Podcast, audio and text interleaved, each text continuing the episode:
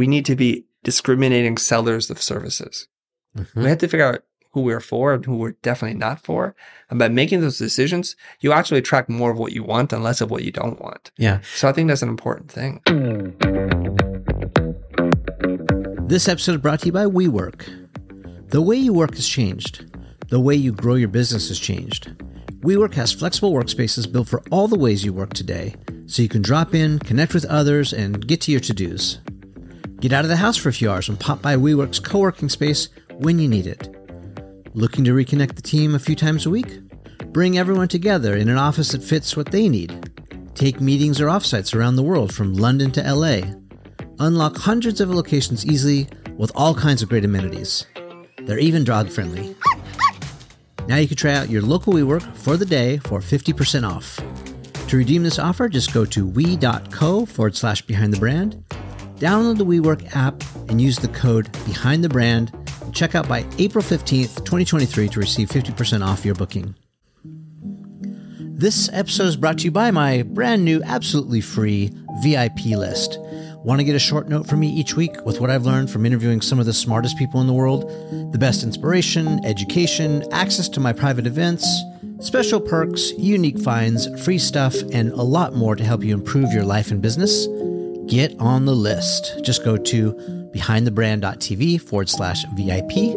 It's an email newsletter. It's as easy as that. 123 VIP, behindthebrand.tv forward slash VIP, and get on the list. This episode is brought to you by Vimeo. I've been a pro user of Vimeo basically since I started my production company in 2010. Vimeo is for creative professionals like me, and I use it in several different ways. For example, it's a place for me to upload my videos with a password for my clients to be able to review and download the work I'm doing for them. Uh, there's no compression, crushing of black colors, or oversaturation like what I get when I upload a YouTube video. My clients get the full 4K resolution HD as it was intended. I also use it to host and broadcast live events. I also use Vimeo for my portfolio, case studies, and it never has annoying pre roll ads. I can create a customized player and keep people on my landing page so they don't get distracted go down the rabbit hole watching someone else's stuff. What you may not know about Vimeo is that you can use it if you're an HR or if you own a company. You can put all those onboarding videos all in one place, a nice, tidy, professional looking uh, playlist or playboard where people can consume and understand or download all the new training videos all in one place. You could also do the same thing if you teach a course. Imagine putting all your videos behind a paywall, charging for it, and then you know, sending people the link with a password. Need a videographer, creative director, or editor? Vimeo lets you post jobs and find creative professionals. There's a ton more options, so I would suggest checking them out. Just go to vimeo.com and see what's possible. Now let's get back to our episode. Hi, everybody. My name is Chris Do. I'm a loud introvert, recovering graphic designer, and a serial entrepreneur. You're on Behind the Brand with Bryan Elliott. Welcome to another episode. Chris, welcome back. Thanks, Bryan. Thanks for having me. It's been a minute, but it almost feels like not much time has come because we're doing that whole pandemic thing, doing the remote thing. We're talking. We are We're talking. staying in touch. Yeah, Yeah. we are. Um, I'm intrigued at the evolution of the Chris Do brand, of the Futur brand. Um, I have a- lot of questions for you, but the first one I want to kick this off with is what is up with the 3.6 million idea, the 3.6 million dollar idea? Can you talk about that? Yeah. and sort of how you arrived. Let's just jump right in and talk talk about the big idea, and then we'll see where this goes. Okay. I'm a big believer in setting ginormous goals, not even aware of how I'm going to get there. Because I feel, uh, I think Dr. Price Pritchett wrote about this in his book, You to the Second Power, Optimizing Your Life. He's like, if you have clear goals, then you magnetize yourself and you attract the means and the methods of producing that. So it's a, a thing that we always do. We're like, what kind of crazy goal should we set for ourselves without any clear plan forward? And one of those was, can we get to seven or eight million dollars? Because I feel like we need to get to that point in which are we going to be a serious company where people will take us seriously? And I think the magic number for me, I don't know why, is $10 million. Mhm. So we've been stuck somewhere between four, four and a half million dollars in two years. And that is not a good sign for me. So I just want to push. And so I have no idea how to get there. And the story goes like I'm kicking around ideas with my chief operating officer and we're exploring lots of things and things that I propose don't work, things that he proposes doesn't work. And it's not until go What, ahead. what hasn't worked? We tried all kinds of things. Like maybe like we need to launch a new course or alter uh, the way we structure our coaching programs or uh, like we need to hire these marketers who are going to just apply some magic Facebook advertising on what we do. And it's shocking, but everybody that we hire that's external to us who have all the credentials, all the accolades, they cannot outperform our internal team, which is tiny. It's usually like one other person is doing it for us. The conversions go down. We're spending more money and converting less. So something is off and we can't figure out why. Yeah. And we've been doing this now for three or four iterations with different kinds of people with different levels of expertise from chat automation to Facebook marketing. We're still like, why can't we just put more money on this like everyone else and just take out more money? Mm-hmm. So there we are throughout the year. And it's like nothing is working. And it's not that I'm depressed. I'm just like, let's keep looking. Let's keep trying. And that's the way I'm hardwired and built. I don't really care. And I always tell the team, it's okay to try. If we don't get there, not a problem. Just try another idea and write down what you learned from that last experience so we don't repeat it. So for those who don't know you, who may be living in a cave or something, uh, what are the business units uh, that are part of the Chris Do arsenal now? Okay. So the Futur is kind of a content and education company. Sometimes we make money passively, like through AdSense, which you and I participate in through YouTube. So you get paid per view and it's not a ton of money. I mean, relatively speaking, I shouldn't say that because it could be insulting to some people. In 2021, we did $360,000 of ad revenue. That's nothing compared to some of these monsters that are out there that are doing $30, $40,000, $50,000 a month. Yeah. And I was like, wow, okay, we, we, we got to work on that but we're very niche in terms of like who we serve and it's not going to generate viral video after the other. Yeah. But the way that we really make money is a combination of a couple of different things. Courses that we author and sell, anything between $29 to I think $799 yeah. and some more bespoke one-on-one coaching, teaching, all those programs that we establish. That's the bulk of how we make money. And it's focused uh, on serving creatives. Yes. Initially we started with teaching creatives how to be better creative. But then we realized there's a lot of people doing that already. So we teach creatives how to run their business. And I like to live in this place between these two worlds where I think I'm really split down the middle. Logic and business and creativity. And so I try to help the creative people handle the business and logic part and become bilingual and speak the language of business. Yeah. Or sometimes to help businesses be more creative. Mm-hmm. So I straddle those two worlds. Okay. Yeah. So it's it's and, and is there anything else that you're thinking of on the horizon for for revenue generators, or is it just there's, there's still a couple those? more? Yeah. So there's courses, there's coaching, there's public speaking, which I get paid to do. There's brand sponsorships, deals like that. Yeah. And there's merchandise and products that we do and affiliate marketing. So it's a lot of little buckets, I think, that collect things to make what we uh, are able to generate in terms of revenue. Can we break that down a little further, get Yeah. more specific? So what's the mix look like? What's the percentage? So let's say, you know, the courses are represent what percent of your revenue? Okay. The two biggest um, things that generate revenue for us is our group coaching community, which we call the Futur Pro, and all the courses together. And right now, I think the Futur Pro is going to exceed and become the single highest grossing thing of our four and a half ish million dollars. Mm-hmm. Yeah. How many people in that group? Right now, I think there are 840 people in the group and they pay $150 a month and they, they save a little money if they buy it annually. And that, that's how we have it structured. Is it capped or is it open ended? Like, Open ended. okay, so you could grow this thing to infinity and I think so. Okay. And and so then the YouTube or the content strategy part of it becomes part marketing, but you know, it maybe it pays for itself a little bit. It does. We try to figure out a way to run all of our content division as self-sustaining things, if not revenue neutral, revenue positive, because then you could do it for at infinity. And so whenever we make more money, it's like, what else can we do? Can we hire more people? How do we make more content? Writers, producers, and editors. And right now we're at that place with the YouTube channel, not with the podcast yet, but we'll get there too.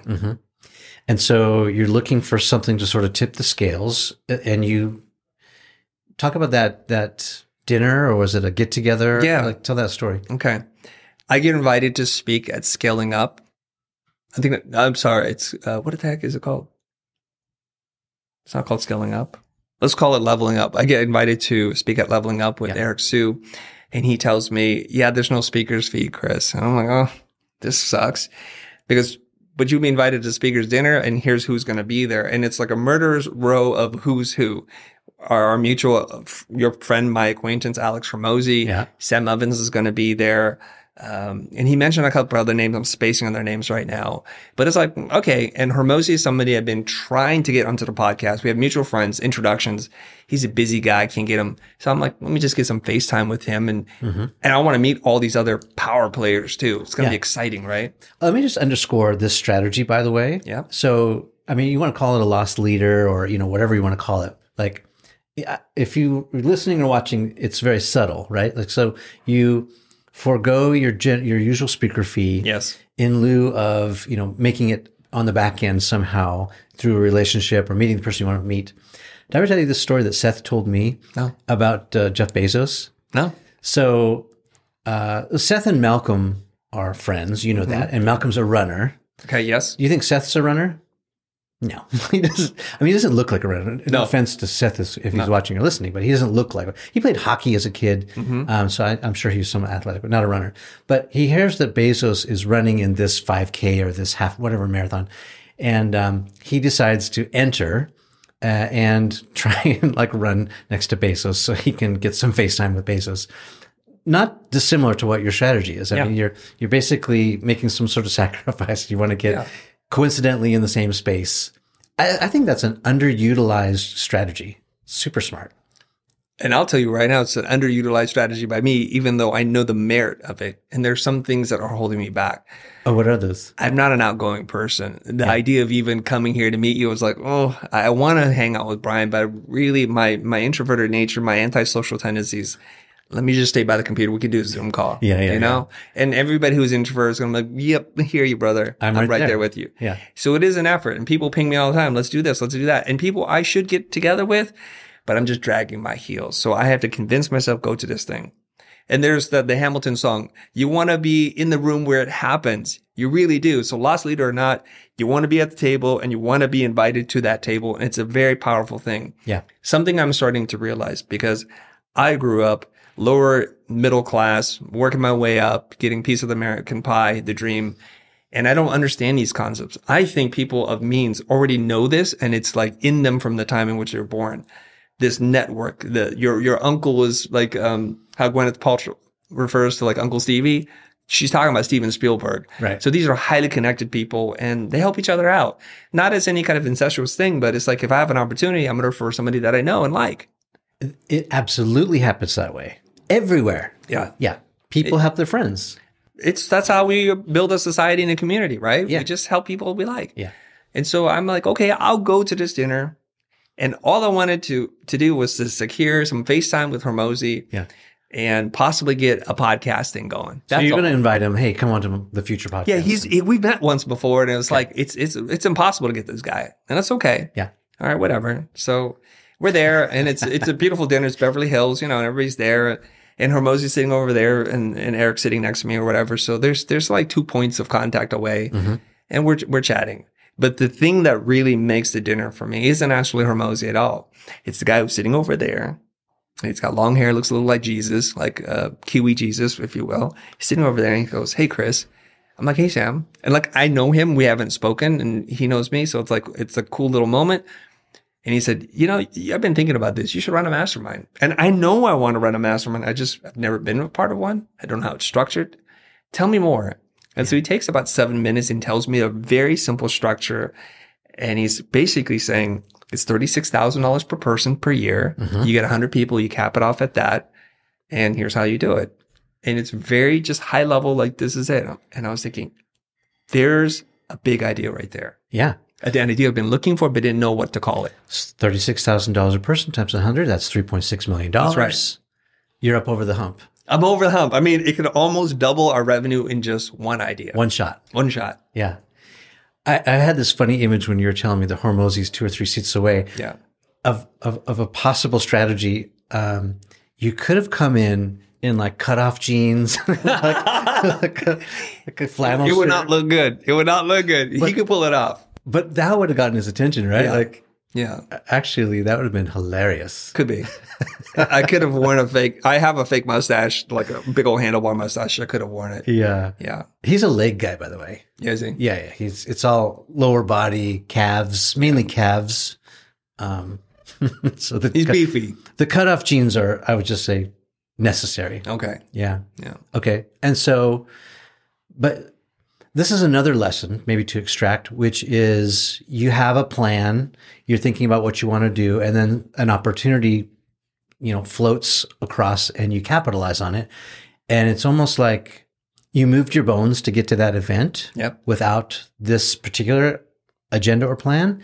And it happened, call it serendipitously, Yep. but like, what's the definition, definition of luck? Like, luck is where preparation meets opportunity or something. Mm-hmm. And that's exactly what happened. Mhm. It floated your way. You got this presentation, this gift, Yep. and now you're like, holy cow, like this is it. Yep. It's something I realized too. And, and it's kind of one of these inception moments where you realize the benefit of it, but you also realize how other people can benefit from it. So I think at a certain point, entrepreneurs reach a level when they don't really need tactics. They need high level big ideas or a mindset shift. And I think we're there. Like we have a team of 12 ish full time employees, a couple more independent contractors, but I knew once I heard the idea, I'm like squeezing it through like the tactic funnel right now. And so quite literally, I couldn't wait for dinner to be over. Bye, everybody. Got to go get in the car. And I call my chief operating officer, Ben Burns, who I've known for years now. And you know, he's on East Coast time, but I always know no matter what time I call Ben, if he sees my name, he's going to pick up. Doesn't mm-hmm. matter. I call him and of course he picks up. It's a one in the morning for him. I said, Ben, I got this thing. Just met Sam. He told us about this thing. And Ben's like spinning. We're just going crazy. And he goes, okay. And just like Ben in his kind of tactical, ready to go, there's a document summarizing everything for the next day. Chris, how fast you want to move on this? I said, as fast as possible, please. He goes, I'll get the team on it. We'll start writing copy. And, and I love this about my team. I can bring them a crazy thing that I just heard on the street and, and they can just move on it really quickly. Yeah. And so what's the status on it? You, launched it? Not yet. Okay. so we have some problems. So the copy comes back. I'm rethinking it. And the, the excitement of the idea now gets into reality and how do we structure it? And the more questions, uh, I give an answer and two, it breeds two more questions and we got to work through all this stuff out because once you make this big commitment, at least the way I work is we got to follow through and got to deliver. Well, yeah. I mean, 36 36,000 bucks Yes. a year is still a big deal, big is. commitment for someone. You, you got to be making, I mean, over, over a million dollars a year for that to make sense. Yes. Right. Yeah, I think so. So you're, you're attracting higher net worth people who are going to have higher expectations. Yes. Right. Yep. Okay. I'm with you so far. And and I'm also in the middle of speaking tour season, the holidays. It's kind of at the end of the year, and I've got a bunch of things with Adobe Max. I'm going to Australia, and I, I can remember this one other speaking engagement. So all of that's kind of on hold.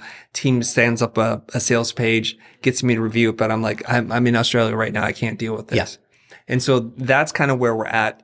I've got a little bit more to do, and I think I'm ready to start pushing it. The page is up, but very few people know about the page. Yeah, but it's a light lift, right? It's not like there's all this work and preparation for you to do. It's really, uh, it sounds like it's you being of service to the people who you're seeking to serve. In other words, you know, finding out, okay, what is it that you really need? Yep.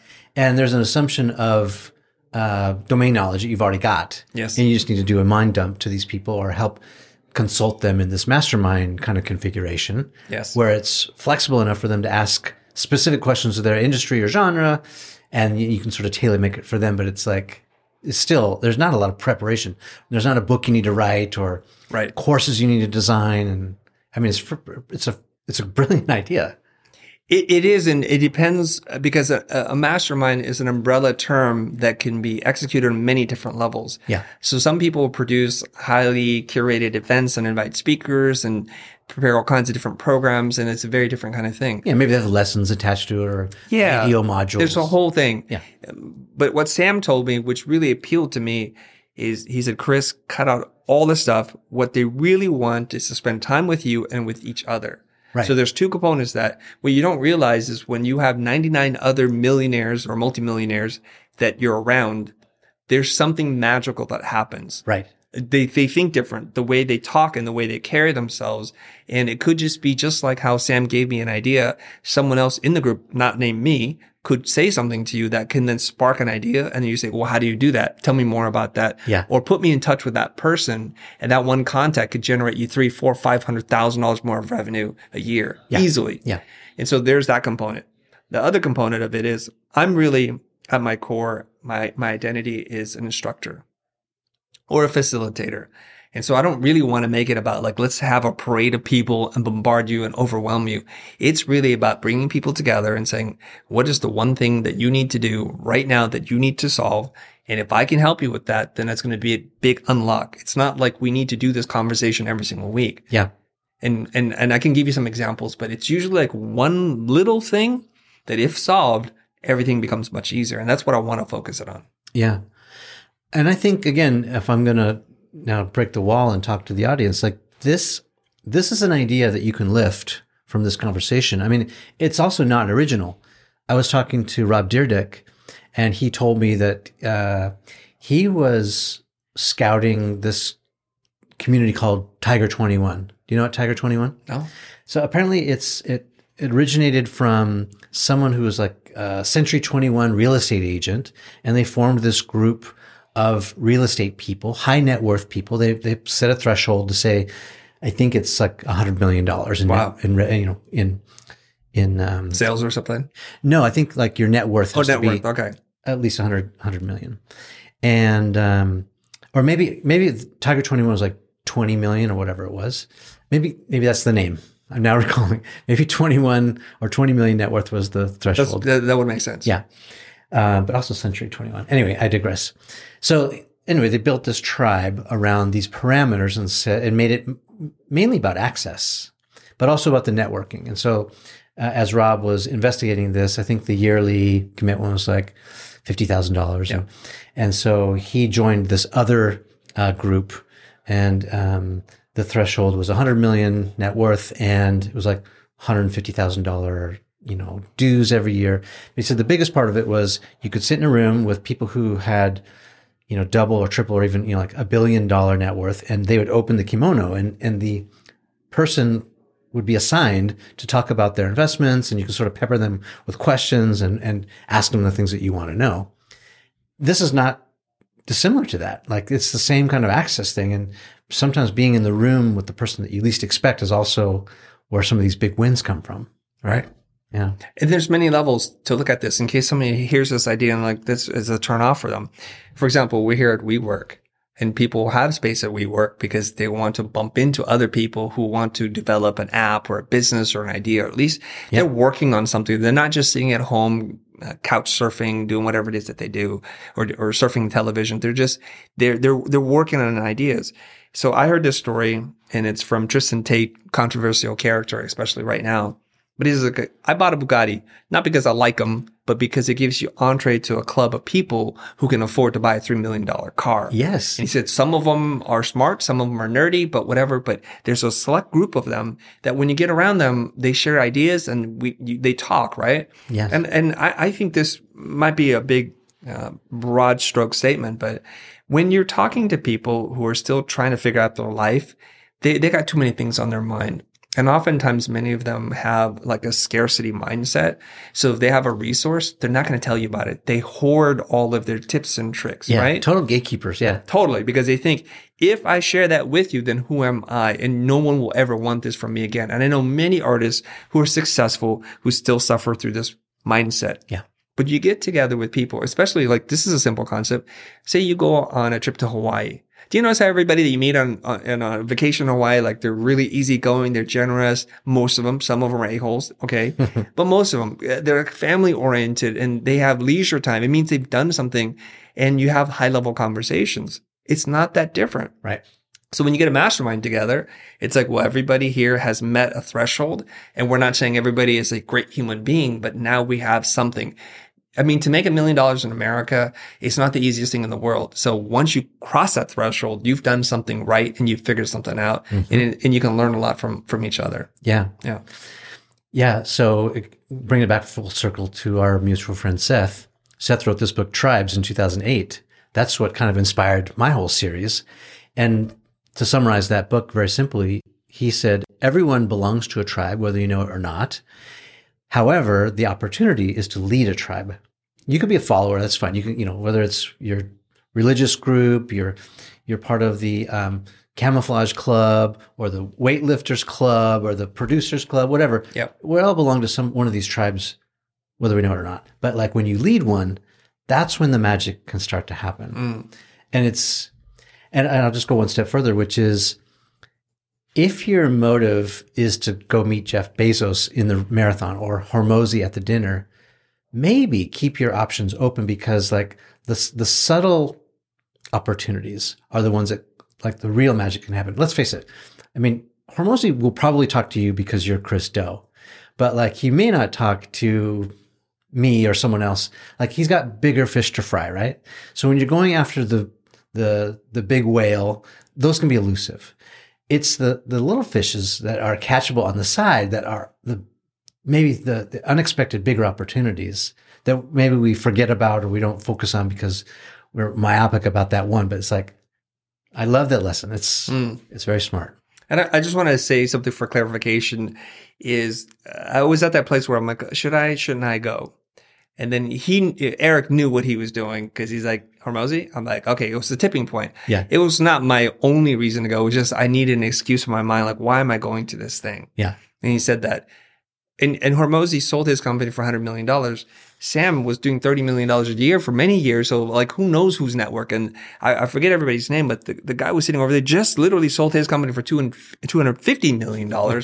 so it's like, there's just killers at the table. Yeah. And that's what you, you do. You find opportunities like that and you, you want to be in the room where it happens. So this is a powerful network. And Yeah. I have yet to get Hormozi on the podcast, but at least he remembers me, at least to, to a degree because he made fun of me. So at least I know now he knows me from everyone else. And I'm a patient person. Eventually it'll happen. Yeah. Well, we're going back out there this month, so I'll I'll Oh, you are? Yeah. Okay. Excellent. we'll put a good word in for you. appreciate or, that. Or you can tag along as our crew and accidentally, hey, well, Chris is here. Why don't we just get the mic set up? Yeah. Like, let me, let me hook you up. Let's just do this. He's like, aren't you that guy? I'm like, maybe. Uh, I, yeah, another thing that strikes me about that is if you're talking about people with network of net worth of hundred, hundreds of million, I'm guessing that um, you, you are one of the least richest guys in that room, Yes. and so Third poorest person in the room, I think. so there's a tendency because I and I, this is very relatable. That's why I'm mentioning it to immediately feel imposter syndrome, right? Like what gives me the right to be here, right? But again, that's not the point, right? The point is to find opportunities. Um, okay, I love that story. Let's pivot a little bit to this idea of is now the worst time or the best time to get started with and then fill in the blank. I mean, you had this post the other day that really inspired me, which is, hey, I got started on YouTube at 42. I got serious with Instagram at 46. You know, we're both about halfway done with things, but like you got started late in uh, in terms of what other people would see as the norm. Yeah. Talk about that. Is it is it too late to start what we're going to do? And, and if so, why? If not, why not? I think that that question is so individualistic that if you believe it's too late, then it's too late. If you believe it's not too late, then it's never too late. Yes. And and that's that's the magical part of like positive thinking and saying, you know what, I'm going to do this today. Like you, you got serious with your health. Health. I'm getting serious with my health, and I have determined that I'm going to be this year in the best shape of my entire life. okay. That the elusive six pack that I've always dreamt of as a kid and said I, I could never do, I'm going to get it this year. You're doing it. I'm doing it. I'm on it right Okay. now. So you could say like as a 51 year old man, is it like you're way past your prime? I know. I get it. But don't tell me that. Don't tell my body that. I'm going to do what I can. At least then I know I reach, I tried, and I know what my limitations are given certain genetic and age limitations, right? And and so if you if you were to ask people like when is a good time for you to get on social media, the kids have been on it since they were born. It's like as soon as they were like my my two boys, they've been on social the entire time.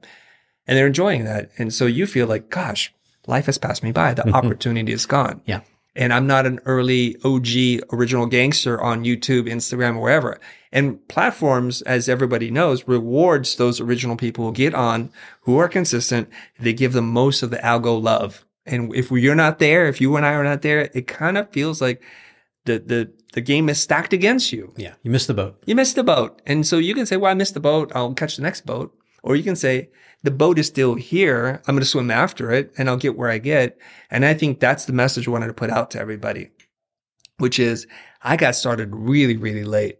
And I, I remember it was uh, at Otis I was teaching, and one of my students was like, "Hey, Chris, have you heard of YouTube?" And and this is year one of YouTube. I'm like, "How do you spell that? Is it is it U and then Yeah. T O O And, and it was like that's how dumb I am about this. Right? So this is 2006 we're talking about. it's early, and Yeah. the highest or the most watched video was the history of dance. I don't know if you remember oh, that. Absolutely. And I got on that, and it's just you saw a bunch of like poorly produced, low quality videos that Yeah. were like cats and dancing. I could not figure it out. Yeah. So it took a while. I'm I'm a late bloomer. It's like it takes me a while to figure it out. Maybe I should do this thing. And so I put it out there, and it's it's one of these things where I, I want to say for people, temper your expectations. If you get on any of these platforms, if you if you want to run a marathon, just be patient with yourself, set realistic goals, and just keep working towards it. And so then the summary of that story is like, I got started really late. I didn't even want to do it. People just kind of put their foot behind me, just pushed my backside and said, just do it, will you? And then years later, not months, but years later, you step back and you're like, whoa, look at this. 2.1 million followers on YouTube. Yeah. 800,000 on Instagram. Uh, Was it a was it a snowball effect? Like just gradually over time, or did it like uh, peak and spike, and did it go crazy crazy after you did some things?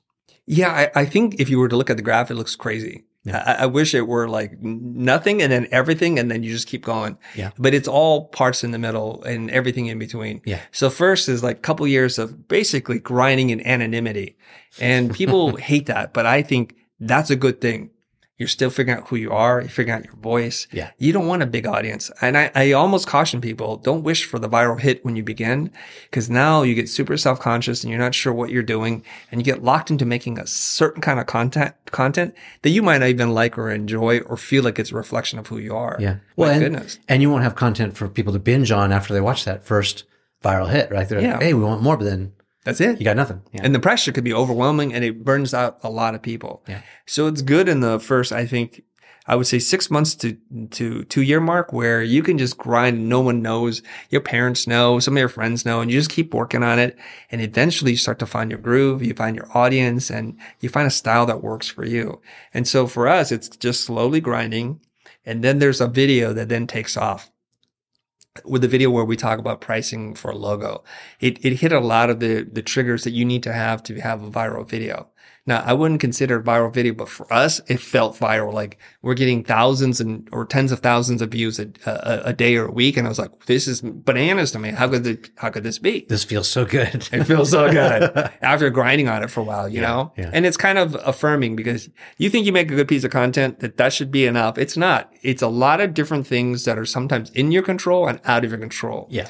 And here's the example. Retitle it, re- create a new thumbnail, promote it a little bit more. And this thing three months later, it's a sleeper.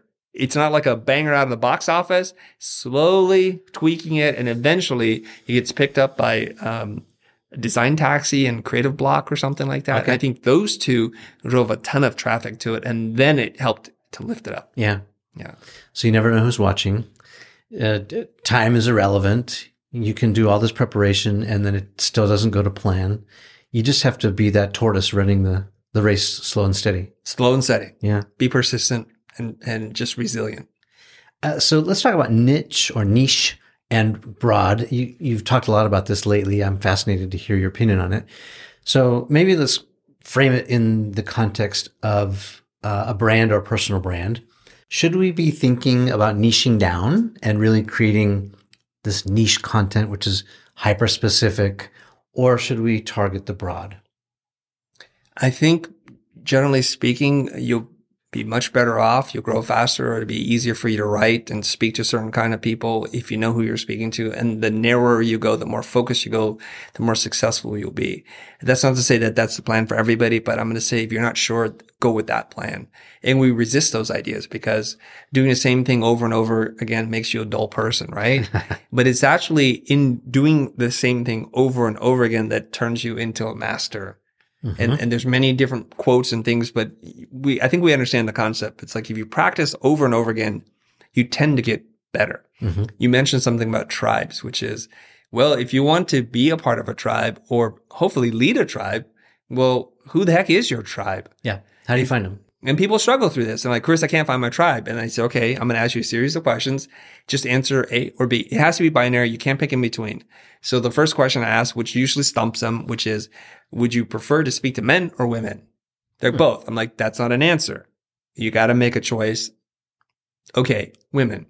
Are you talking about older women or younger women? Are they single or are they married? Do they have kids? Don't have kids? Are they active, not active? Outdoorsy or city? Are they techie or just kind of country folk? What are we talking about here?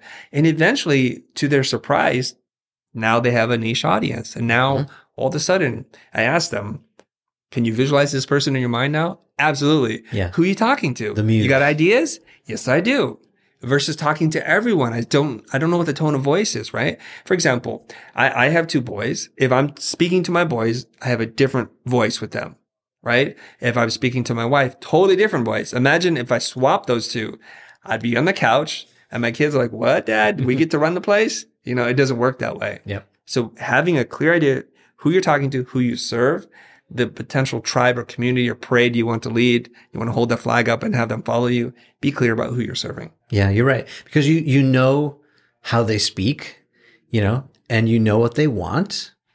Or if, if you don't know exactly, you could, you could start to ask them and find out. But yeah, that's super smart advice. Let me ask you a question. Yeah. Uh, off the top of your head, like name one of your favorite bands. One of my favorite bands. Um, now, now you're making me go through the catalog. Anyone. It doesn't have to be the the most favorite. Just any one of the, your top ten go to. You're in the car road trip. Who are you gonna put in? Wow. Uh, okay, I, I like Imagine Dragons. Let's- Okay. let's go there. Oh, I like Imagine Dragons too. Yeah. Okay. There's a vibe. There's an energy to it, right? Yeah. There's an aesthetic. And so if you were saying, uh, talk to uh, like Imagine Dragons fans versus say Jack Johnson, who I think is also, is it Jack Johnson? Yeah.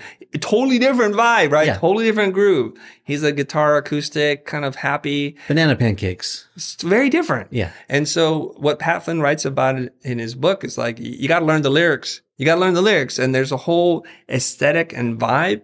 And imagine if you cross those wires, it's like, this doesn't work. Yeah. Kiss has a, a very specific aesthetic. The Rolling Stones, the Beatles, 21 Pilots, all very different. Yeah. And so we want to feel like, we want to feel like we belong. There's a sense of community and, and that we're not alone in the universe. And the way we do that is we share language, uh, ideas, even the way that we, we dress sometimes. It connects us to people. Yeah. Th- these are all signals that we belong. Right. You know, the Harley Davidson guys, they wear the jackets for a reason, right? Yeah. Or the, you know, whatever. The lawyers that wear them on the weekends. Yes. Yeah, yeah, yeah. Yeah. Um, let's talk about, okay, so we've identified our audience and maybe how to find them or how to niche down. How do we get more clients? Okay. Is that even the right question? I don't think so, but I'll answer it. Yeah, I knew that deep side. So, talk about um, how to pick your clients because maybe we're doing some things wrong. We're picking the nightmare clients or the Yeah. clients from hell, whatever. Um, let's let's talk about the ideal clients and then how to how we can pick them versus get picked or fall into that trap. Yeah. So I I think most successful entrepreneurs already figured this out. So I'm going to just put this in the broader, like I'm an aspiring entrepreneur. I want to get more clients and I can't seem to figure out what the pattern is, right?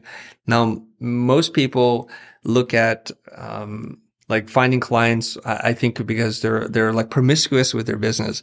Uh, anybody who shows up is good for me. Well, they're gobbling up. They Whatever. They have a goal. They, you know, There's no get- standard here. They get. To, I want to get to ten million. So, Right. like more clients is more more money. Yeah. So anybody that's got a pulse and a check, they, they'll take. Yeah. And then what happens is they're run ragged because every time they're doing something new, a little bit different, different temperament of a client, and there's no real, uh, up, there's no ability to build systems and, and, and do pattern recognition because everything is so different and wild. And some people get really excited about that because life's an adventure. Cool. but the people who understand that, you know what? This is who I'd love to serve in the market. You have to have specific revenue or business interests, or maybe you're you're you're about protecting the environment or taking care of uh, people in need who are who are kind of under uh, like underserved in their communities. Right. okay, all of a sudden we talk about learning the lyrics. You start speaking to them and you draw one another to each other. And so I think, and, and Ronald Baker talks about this in his, in his book is we need to be discriminating sellers of services. Mm-hmm. We have to figure out who we're for and who we're definitely not for. And by making those decisions, you actually attract more of what you want and less of what you don't want. Yeah, So I think that's an important thing. I would agree. Let's unpack that a little bit more. So, h- how do we tactically do that? Is it about like this sort of persona or psychographic kind of like when we're thinking about our audience? Is it the same kind of exercise where we're writing it down? Like, like for example, I would never work with someone uh, who sells cigarettes. Yep. You know, it's just against my values. I don't smoke. Um, I know other people who smoke. It's just not my thing. So Mm-hmm. I choose not to work f- with companies like that because I don't want to propagate that kind of business. Mm-hmm. Uh, I love dogs. I would definitely support a brand or a company that's around pets or animals because I love animals. Is it that kind of thing? Let's. How do we? How do we? Yeah, there's a lot of ways to look at this. If you did some promotional material, commercial, a branded con- piece of content for some some dog thing, what happens is someone else says, "Well, who did that work for you?" Oh, O'Brien did. right. And then all of a sudden, you become the dog guy, and you get a ton of dog pro- products, brand services that are tied into what you want to do. Yeah. And if it makes you happy, it's even better because not only are you making money, but you actually get to fulfill some part of your creative soul, which is, I think, a necessary thing Yeah. versus someone who's like a cat person. They get more dog work. It's like, this is miserable. I hate dogs. The dogs are terrible. I'm, I'm a cat person, right? Right. And, and then they just do more work that makes them miserable.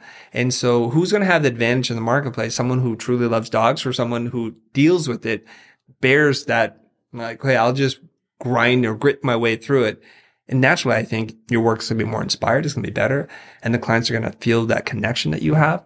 So it's important that you identify those people Yeah. yes, you should probably build a user persona that includes not only demographics is usually where people stop, but psychographics, like what are their activities, interests, values, things that are, go beyond some quantitative thing that you can write down. Yeah. What do they believe? What do they believe?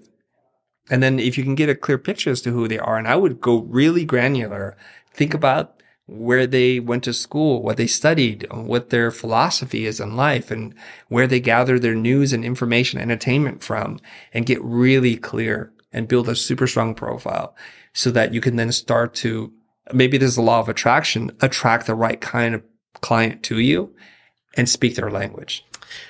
Is this is this something that you can take from a list or a Google sheet and somehow integrate it into your website so that when people land there and look at you, then they also kind of get a vibe for what you're about or what you're not about? I think so.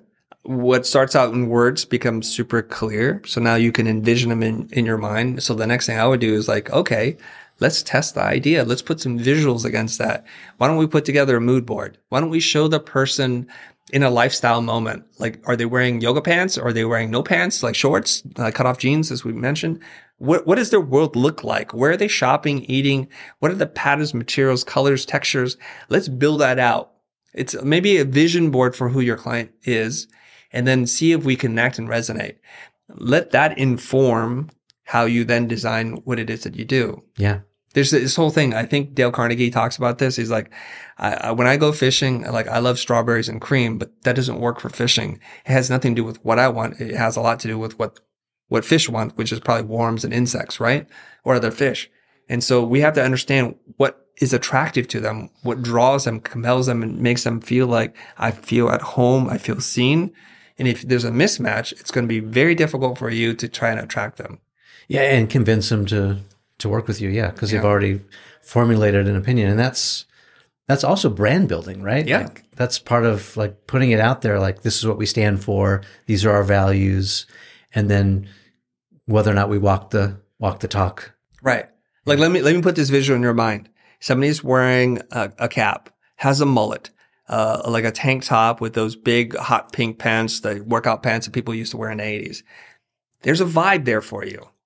And if that's your vibe, you're going to attract those kinds of people. And then there's a different vibe. Like let's just say Pharrell Williams, who's like eclectic mixture of like high fashion, but low fashion. It's got the right vibe. And you're like, whoa, I connect with that person. I connect with this person.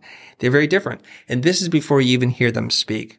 what their ideas are and what they believe in because the visual parts, because there's a lot of our brain that's focused on what the eyes do, right? So we see and we make a lot of snap decisions. We shouldn't, but we do. Mm-hmm. They, they signal to us. And I was doing a test, right? Like how strong are people's personal brand and what they signal to us? So if I were to show you a red cap, it instantly goes to MAGA. It, at this point, Trump owns the red cap. No words, anything with a red cap. You're like, that is MAGA. And then we associate all kinds of things with it. Neither good nor bad, but I'm just saying there's heavy association and Yeah. you're signaling to others. It becomes a um, uh, shorthand. Yes, it does. Yeah. Yeah. Yeah. So we have to be very careful about what we, the shorthand that we're putting out there. I think the other thing that I was thinking of when you're saying that is, um,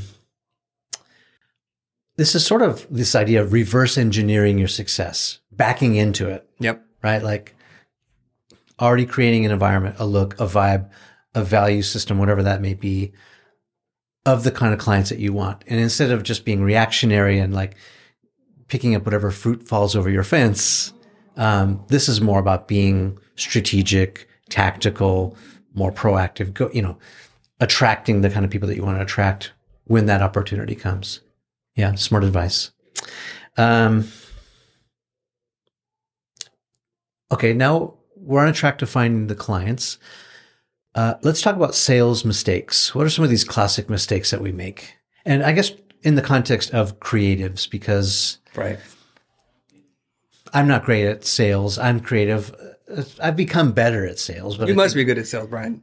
I'm I'm getting better. Okay. There's a lot of room for improvement, and I'm just I'm just I'm not just saying that to, to you know to pretend to be humble. Like, Right. I really I want to get better. Like I'm still making mistakes. Uh, so let's let's break that down a little bit. Some of these Okay. classic sales mistakes. I love talking about sales. Yeah.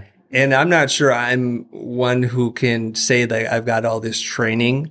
But the interesting thing is back in the days of Clubhouse, when we had all these sales professionals teaching sales coaching, I would join those rooms and we would talk and we would compare notes. And I was thinking, shoot, I think I have a whole different way of looking at this that is only, I think is going, it's going to be more effective, but especially for creative people who identify as a creative, whether you design or not. Okay. And there's lots of things that are creative there's a lot of examples out there of a very specific stereotypical salesperson who is usually extroverted, who's very charismatic. Like we imagine Leo DiCaprio in The Wolf of Wall Street, who could sell anything to anybody, as they say, right? Some ice, ice to ice, Eskimos or something like that. And they can do that. And then we think we must be like that. And they're using all these high level psychological tricks and ways to manipulate people to say yes. And they're usually almost always criminal in their behavior, at least the way it's portrayed in popular media. Yeah. And some of it's from the Dale Carnegie book too, right? Perhaps, right? and if you say like, well, we have a lot of examples of how not to do it, then we're going to have a knee jerk reaction to like, I don't want to do it. I hate it. And we tell ourselves this story and it's a lie, which is if the work is good enough, I won't have to sell. I mean, I've said it myself. My yeah. professors have said this and it's propagated a lot. And people will often critique me whenever I talk about sales, like, no, it's because your work's not good. That's why. Because if my, if your work were better, you wouldn't have to do any of this stuff. And here's what I was taught by my former uh, business coach and mentor. He said, doing good work is the cost of entry. It's not a selling point. You don't even get invited in the room if your work is not good.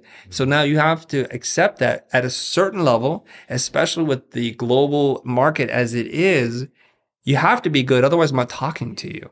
hmm So if you take that off the table, what else is there? Right. Now we begin the art of learning how to talk to people, how to serve them. So I have a very simple framework that I've used to describe the concept to people. And then there's like a lot of nuance in between. So if we look at the word sales, let's break it down as an acronym. So I'll break it down first. So S A L E S, the S is for serve. The A is for asking. The L is for listening. E is for empathize. And then the last S is to summarize. Hmm. Notice there's no selling in this at all. I love that. Okay. So the, and it, it is in order of importance because if your mindset is not to serve the person in front of you, then you're doing it for self-centered, self-motivated reasons, selfish reasons. And people can tell we're so smart right now, right? Cause we're pitched to all the time. Everywhere you go, you cannot turn anywhere on the internet and not be pitched something. So we have uh, an averse response to being sold to. But if I sit there and think to myself, what does the person in front of me really want and need at this moment in time that's going to make a big impact on their business or their personal life? I just want to find out what that is. And I, if I can, I want to act as a fiduciary, even though we have no relationship. Like, what is the best thing for Bryan to do with his business and his life? Not what is Bryan interested in that can serve me. Yeah. Can I just say one thing? Uh, you're so spot on. It's, I get reminded of it almost every day. I get pitched a lot, you know, people ask me to do things and I'm, I'm just blown away at how almost never people will say, what do you need? They'll just say, this is what I need. This, All the time. Bryan, this is what I want you to do. Can you do this for me? Not once do they ask, what do you need? It's amazing. Yes. And you know, you must be reading my DMs because that's all they do. They're like, Chris, uh, I, I need work. Uh, Chris, uh, I need a referral. Uh, how do you solve this problem? And, and so it doesn't take that much to totally stand out from everyone else. So if 99% of people who are reaching out to your prospect saying, I want to sell you something, I want to sell you something, and you show up, it's like, I noticed something about your business. Is there something that you need help with? I have some ideas, but I'd love to just talk to you about that. Yeah. That's going to be a pattern interruption.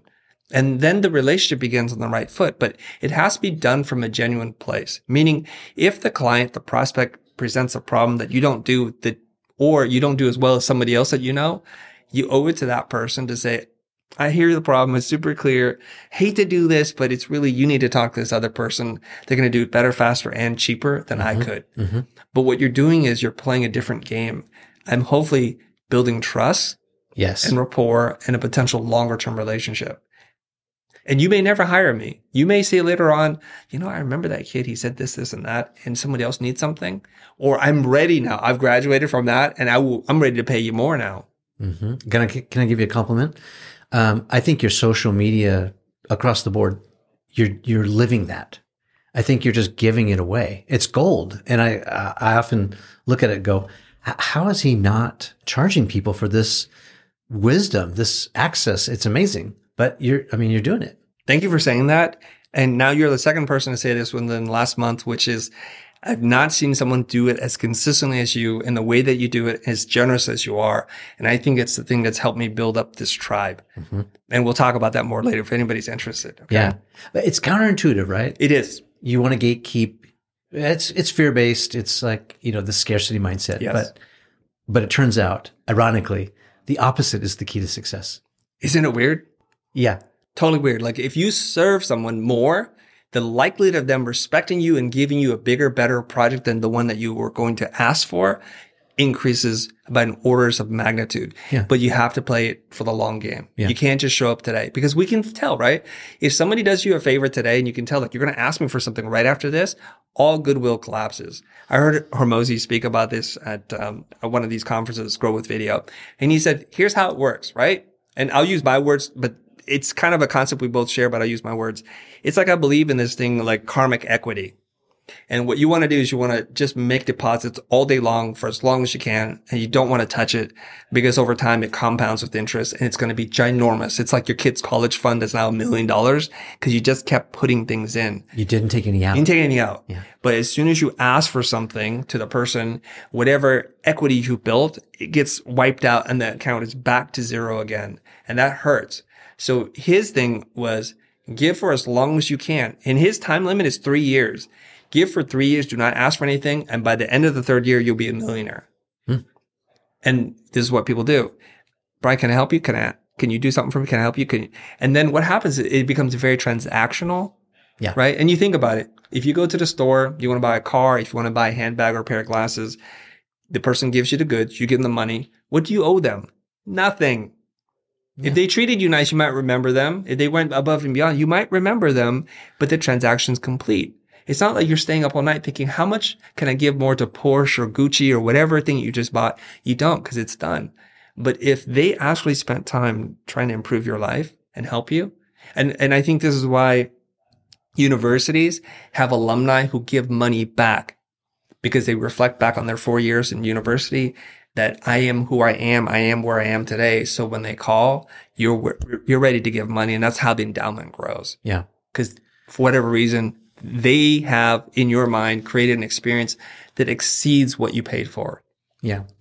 You're right. You, don't want to compete on transactions because that's what Amazon does or facilitates. And then you're just going to pick the one that has the quickest shipping or the best price that day. Race to the bottom. And you might win. You might win. Yeah. Yeah. Yeah. So the next thing is to ask, right? So now I have the mindset that I'm going to serve you. So I need to ask. We have to get really good at asking questions. And some people are like, Oh, I'm great at asking questions. Maybe, but most people ask leading questions. Questions are barely questions at all. They're statements that have an upward inflection at the end. Like you wouldn't want to take me here, would you? Like, no, I want, you know, it's like you're leading me to. So right. what we want to do is we want to ask oddly open ended questions, but that are calibrated towards finding an answer. Mm-hmm. And this is important. Yeah. And I would say, again, if I can give you a compliment and something I've noticed about you personally is you will often try and lead them uh, away from you first. It's a test. It's a strategy, right? Yes. Talk about that. Yeah. So I, I think I learned about this in the Win Without Pitching Manifesto by Blair Enns. He's like, you should try to kill engagement three times to test whether or not the person wants to move forward with you. Yeah. It's a great way to act. And it's a way to show the person, I'm not desperate. I don't need this. And I'm, I'm here to serve you only if you insist this is the best course of action for both you and me. And it changes the relationship. At least now we can meet the prospect at a level playing field versus being like subservient to them. Let me ask, has it ever backfired? Like, I'll t- walk you down the street to the shop guy who's, you know, 20 years younger than me and willing to do it for less. Has it ever backfired? It hasn't because I actually would prefer you to work with someone else who can serve you better for less money or quicker. It doesn't serve me to try to make a buck from you today. And so I think if you do it in a disingenuous way as a manipulation tactic, then it probably will not work. Yeah. So one of the things that I already know this, and you should know about your prices relative to your market. When most people ask me to help them back when we're doing service work, I knew it's going to be a lot more than what they were expecting to pay. So I just tell them up front in the kindest way possible.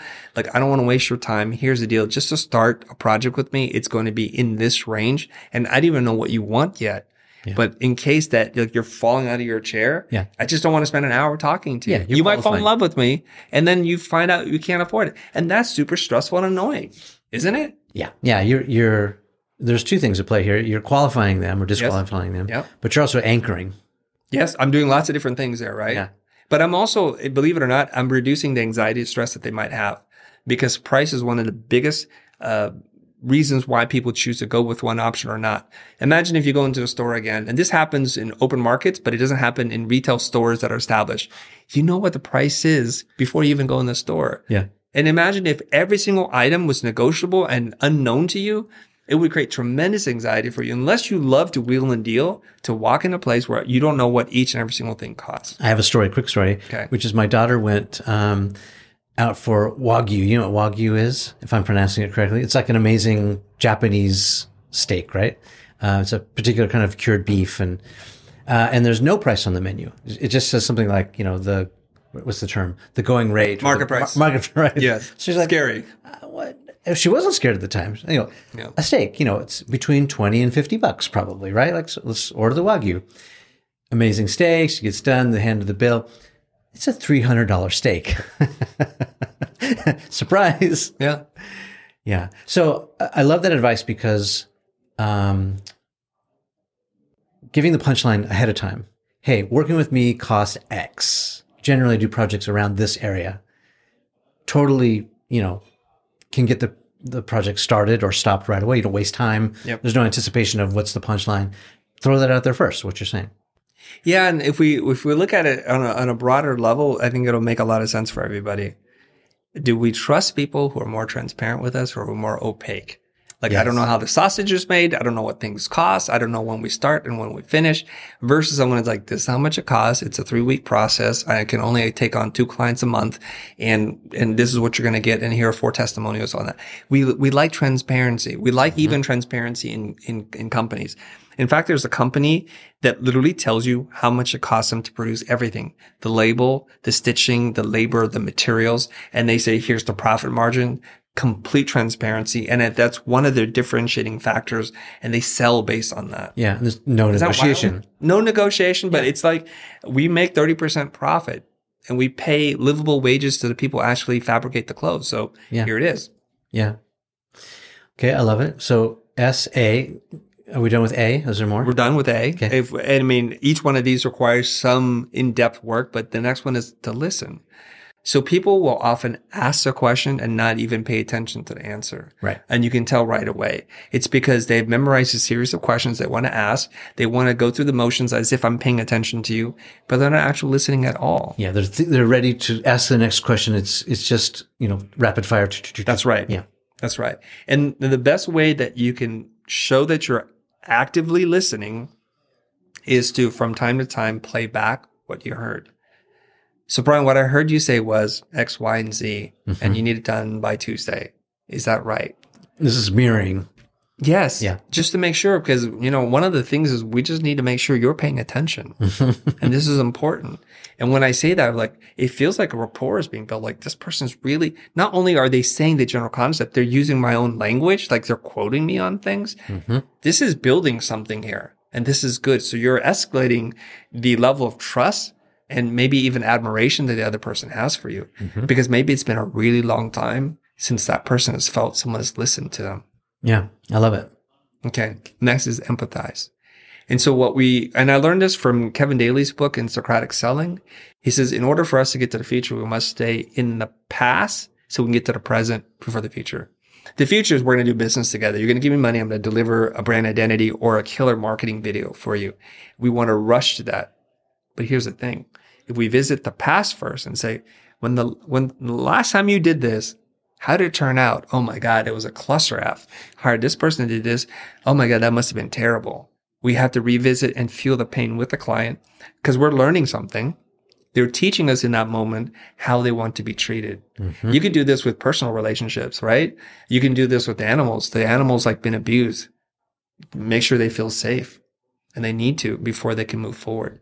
So you have to stay there and you have to revisit with them, but it's also doing something.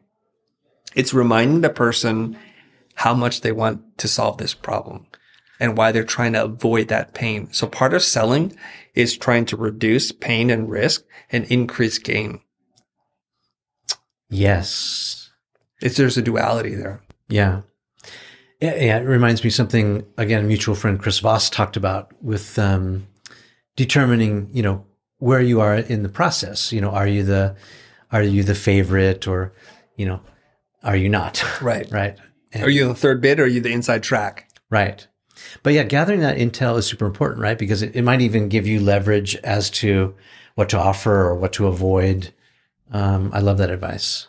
Absolutely. And if you can do this, the proposal is being written for you without any guesswork. Right. I don't know about you, but when we when we used to work on really big hundred thousand dollar projects, trying to figure out what the client wants without a conversation is murder. You're like, well, I don't know. Maybe they want this. Maybe they don't want that. Maybe this is the trigger that gets them to sign, or the one that burned them last time. Yes. And so you're just getting information that's helpful. You're learning about the person and you're going to then be able to craft a bespoke solution that fits them like a glove. Mm-hmm. And that's what you want to be able to do.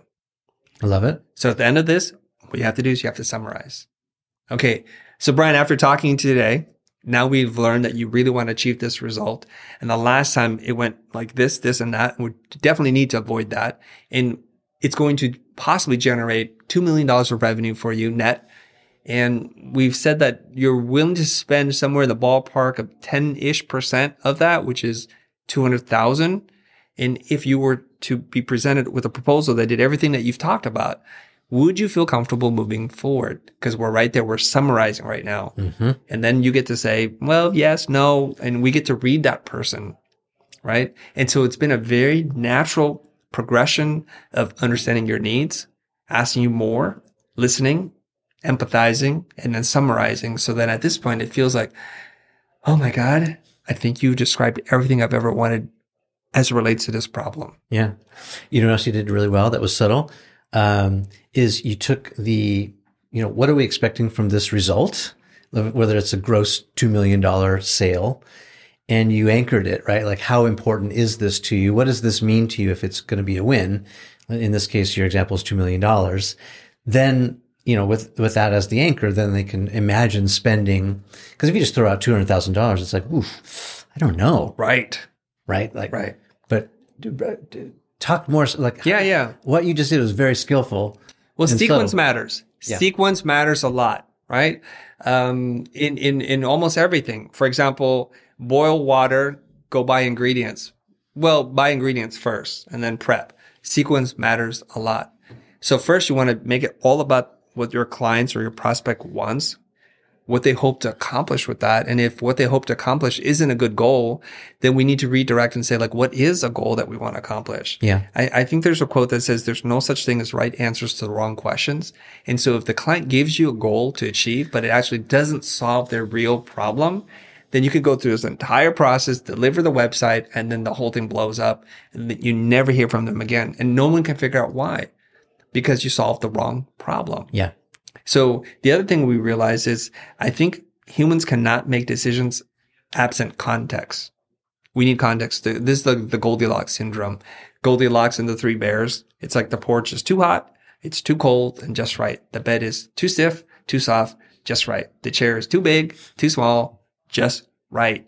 And so what happens there is we need context. When when I ask you to spend two hundred thousand dollars, what's the context? I spend zero or I spend 200,000. So 200,000 seems like a ginormous amount of money. And it is. I'm not spoiled enough to say like $200,000 is not a lot of money. $2,000 a lot of money. And we don't want to waste that. We're trying to prevent that. But when we look at what we're trying to accomplish, which is a $2 million endeavor, that's the context. The 200,000 seems like it's a pretty modest amount of money. Yeah, it's only ten percent of your, your goal. Yeah. Is that worth the? Yeah. is it worth spend? it? And and maybe we're underspending actually. Yeah. And and I've had this happen too, where the clients say we should spend thirty percent, and then I get to go back to the first part, which is the serve, and say, I love that you're willing to spend that much money. I'm going to fall in love with you already. I don't think we need to spend that much. I think there's some creative ways to do this that'll probably be somewhere between 15 to 20%. Again, what have you done with the client? You're saying, even though you've written a, a, a blank check and you've signed it, you're saying to me, as now my potential friend and partner in this thing, we don't even need, you're incredible. Yeah. So the whole process is like very natural and organic. And it's one that's really built around serving versus taking. Yeah, and you're playing the long game because you want to you want to get married to that client. You don't want to just one night stand them. You want them to keep coming back with that budget. Um, I was thinking of one other thing while you said that, which is um, sometimes, and I've been surprised by this a lot because we we do still do quite a bit of client work. Um, the ROI or the how do we how do we what are the metrics that this is going to be successful? Oftentimes, it's not revenue based right? It's reputation management or it's awareness, exposure, it's other things. Money is a part of the equation, but that's important to find out too, yeah? Hundred percent. You notice like in, in bathrooms, especially like in Asia and Europe, when you leave the bathroom at the airport, there's like a little rating system. And there's usually like three faces because maybe more than three makes it really hard. Like super happy. I'm kind of all right. And like, it's kind of gross. And you walk out and you hit it with your elbow or whatever and you just score it. And it's, there's ways to measure everything. We have to sometimes get really creative. If you're in the creative services space, not everything that you do is quantifiable and it's not measured against some kind of growth, revenue, profit margin chart.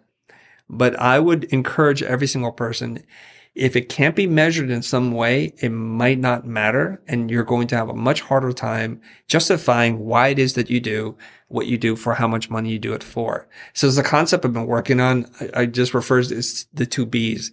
What is the baseline and what is the benchmark? Mm-hmm. Context again. So let's just say, for example, it's, uh, let's tell me something that's kind of hard to measure and let's see if we can do it together. I might fail here. So something that, that you might run into a lot, either by obser- observation or something that you're dealing with. Um, how about just like my personal popularity? Ooh. Okay. So maybe on social.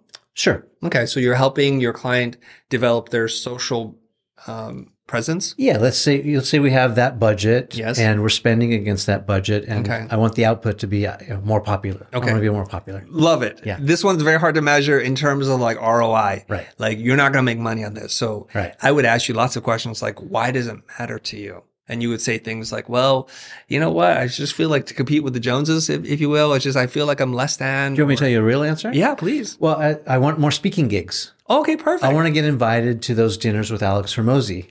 Okay. I want to, you know, be out speaking it's hypothetical, right? Okay, this is perfect. Yeah. So we think that having a stronger social presence with a greater follower size, with higher engagement, would then get you invited to be at those places, right? Okay, it's wonderful. So how many speaking? So we'll do the full sales role play here. We're Yeah. just going to dive into it. Okay. Yeah, yeah, yeah. So how many more speaking gigs would, would you consider a success at the end of the year? No, my phone is not ringing right now. Like no one's Okay. calling. So I want to like I have a goal of doing at least a half a dozen this year. I like that. Very realistic. I like that because some people say 100. I'm like, from zero to 100? No, I wanna do You're six. crazy. Yeah. You can't even. Six is a good number. Uh, does it matter if you're paid for the speaking gigs or just the caliber of the people you're speaking next to? It depends on the opportunity. So if it's like speaking, you know, at a Inc. 5000 event or Yeah. something, I would probably do it because of the, you know, who's, who else is in the room. Right. If this is like, you know, uh, Joe Blow's conference, I might think twice about it. Okay. So maybe a mixed portfolio of like high caliber, well known established brands or some ginormous person is going to speak and you're going to speak before or after them. Those one we don't need to worry about money. It's the prestige and we'll trade on that later. Mm-hmm. Maybe the other ones that don't have the same prestige or brand name recognition, you have to be paid for. Yeah. Hypothetically speaking, how much money you think would be like, that's kind of, we have to set the baseline at that mark. Yeah. Yeah. What would that be? So like if you hired me as a director on set, my day rate is about $10,000. Perfect. Yeah. So like 10K. Yeah. Perfect. This is great. So let's look at the baseline now where your social media is, and we do have to go through it with you. We would probably pick maybe one or two platforms to work on first. I believe in focus. If possible, I would pick one, Yeah. but let's say it's one or two. Which, two, which one or two might matter the most to you? Let's do Instagram today. Instagram is good. And okay, this is fantastic. And I would come up with a strategy, I think, for Instagram and LinkedIn with not a lot of extra work because I think there are a lot of eyeballs and opportunities there as well. Yeah. Okay. So then we would look at your follower count and what you hope to achieve. So this would be the benchmark against it, right? So there's a baseline, the benchmark. So by when do we want to accomplish what and what metrics will matter to you? Sometimes it's increased engagement. Sometimes it's followers or something else. Do you have an idea what that might be? I want to I want to do, you know, at least one speaking gig in the next 3 to 6 months. Okay. At least one. Okay. And I'm thinking that if I get one, then that will sort of help open the door for others. Cause then, cause people ask me, well, where else have you spoken? And I don't have any good answers. It's like, oh, I haven't had the opportunity yet. But like, as soon as you, seems like open the door for one, others can fall into line. Yeah. And so it's about the optics. My Instagram is very low, for example. I only have, you know, I have under 10,000 followers. It's not very impressive. I need to be up over 100,000 or maybe, you know, a million, but over 100,000 would be nice. Okay. Yeah. This is very good. So in the way that I would do this, I'm, I'm breaking character. The way that I would do this is propose some hybrid weird thing. Because what I'm hearing from you, Bryan, back in character, what I'm hearing from you is it's important that you get the right kinds of gigs within a certain period of time.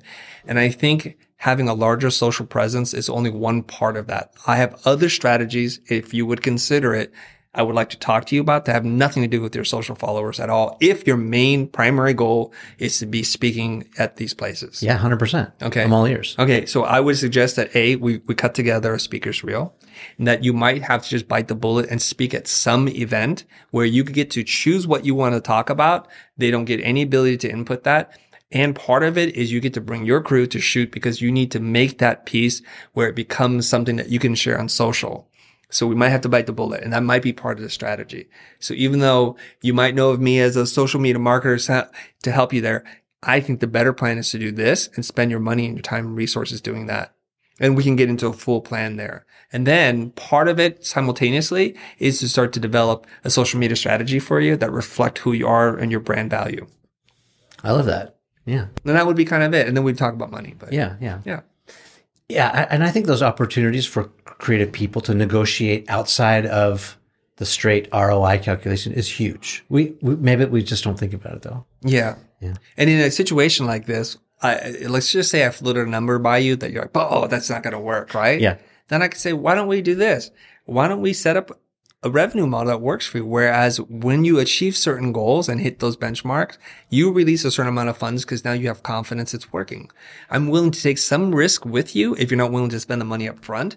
But then that also means that the, the potential I get is going to be a little bit higher than if you just paid me a flat fee up front. where you take all the risk. So we're willing to share the risk. I get a little piece of the back end and we'll find a model that works. Anywhere in between could work for me. Yeah, I love that. What, what do you call that? Tiered pricing or um, back end? What do you call that? What's the label for it? I should know this term, but it's it's kind of like the simple term would be some kind of commission or royalty based on hitting benchmarks. Yeah. So there's a baseline. It's like I don't want to work for free. Yeah, it's right? pricing structure. It is. Yeah. Right. So let's just say uh, for, for the argument's sake, I was going to charge you 20 grand to do this. And you're like, uh, I can't, I can't do that right now. It doesn't seem justifiable. Right. So I said, what if we did something for 10? Would that make sense? So now I have to figure out a way to get my 10 and more since I'm going to take the risk. So as we clearly define the different benchmarks in which we're going to achieve, as we unlock them, it unlocks more money purse opens up a little bit. Yeah. And that would feel like, Hey, I, I could live with that. Yeah, that's performance based pricing. Yes. But uh, how do you feel about like a barter or even ec- like an equity stake? I like barter if the thing that you have to offer is something that I would have gone out and bought in the first place. Yeah, I'm a car company. I don't have a million dollars to spend on a car commercial with you, but I can give you a free car, you know, every year for the next decade, you know. Yeah, I, I and if it's a brand that I like, Yeah. and I, I, I would make that deal. I've done deals like that. Yeah. and and the the word of uh, like caution people is if they make something that you don't want and you don't use, then that is not a much of value to you. Yeah. Unless you know someone else who wants that and can use that, then you have to do two trades now. Like it's, it's a little more complicated, right? Yeah. Yeah. Yeah. And then equity stake. Equity, I, I think you have to have a very mixed portfolio in because if you do all equity, you could wind up having giant winners or just complete losses and now you can't feed yourself. Yeah. And so I think there's going to be some balance between I got paid what I asked for, some hybrid version, and then an equity play. And and equity, it's really dependent on the person in front of you, how they're how they are as a business operator. I have equity stake in a couple different companies, some of which I know the money's gone, it's gone forever because that Yeah. person is not a responsible operator. Yeah. And it'll be a miracle if anything ever happens. Yeah. Well, that's the thing about angel investing. Like it's already established that when you're an angel investor, you have money to lose. Yeah. You can afford to lose it. Yes. You, you're, you're not angel investing unless you have money to lose. Is it, I don't know the exact percentage, but is it like seven out of eight companies you're going to invest in are total dogs and you're just looking for the one out of eight that's going to make it up for like 20 times? Yeah. Who knows? Something like that. There's a ratio. Yeah. It doesn't seem like it's super favorable. Yeah. So Right. It's a lot of about that. risk. High return, high, high, you know, high risk. is there a topic that's on your mind right now that you're developing or you want to flesh out a little bit that, that I haven't asked you that you want to talk about? There is a general observation I've made about two things that I, I think I need to work on this year to continue to grow the company. I've come to the realization I focus almost all of my energy on helping creative people be more conversant in the business space. What I've discovered is a whole group of business people who want to be conversant in the creative space. Mm-hmm. And the difference between the two is the business people, they have teams in place. They have resources. They've, they're like, we're focused. We're ready to go. We want to learn how to do public speaking, build better keynote decks. We, we want to grow our social following because ultimately they know what that's going to do.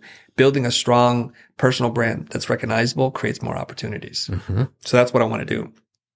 So there's two parts to that, which is helping people with public speaking. And I don't mean just the words you say, but how you're on stage, the performance part of it, the slides and the whole like structure it from an emotional arc, all those kinds of things that I I've been doing this. for some time.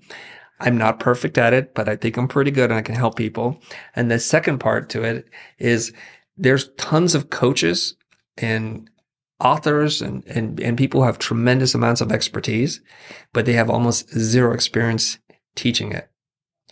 And I've spent not a majority of my life, but a good 15 to 20 years just learning how to teach. I still have room to grow, but I also want to help those people because part of our mission is to teach a billion people how to make a living doing what they love.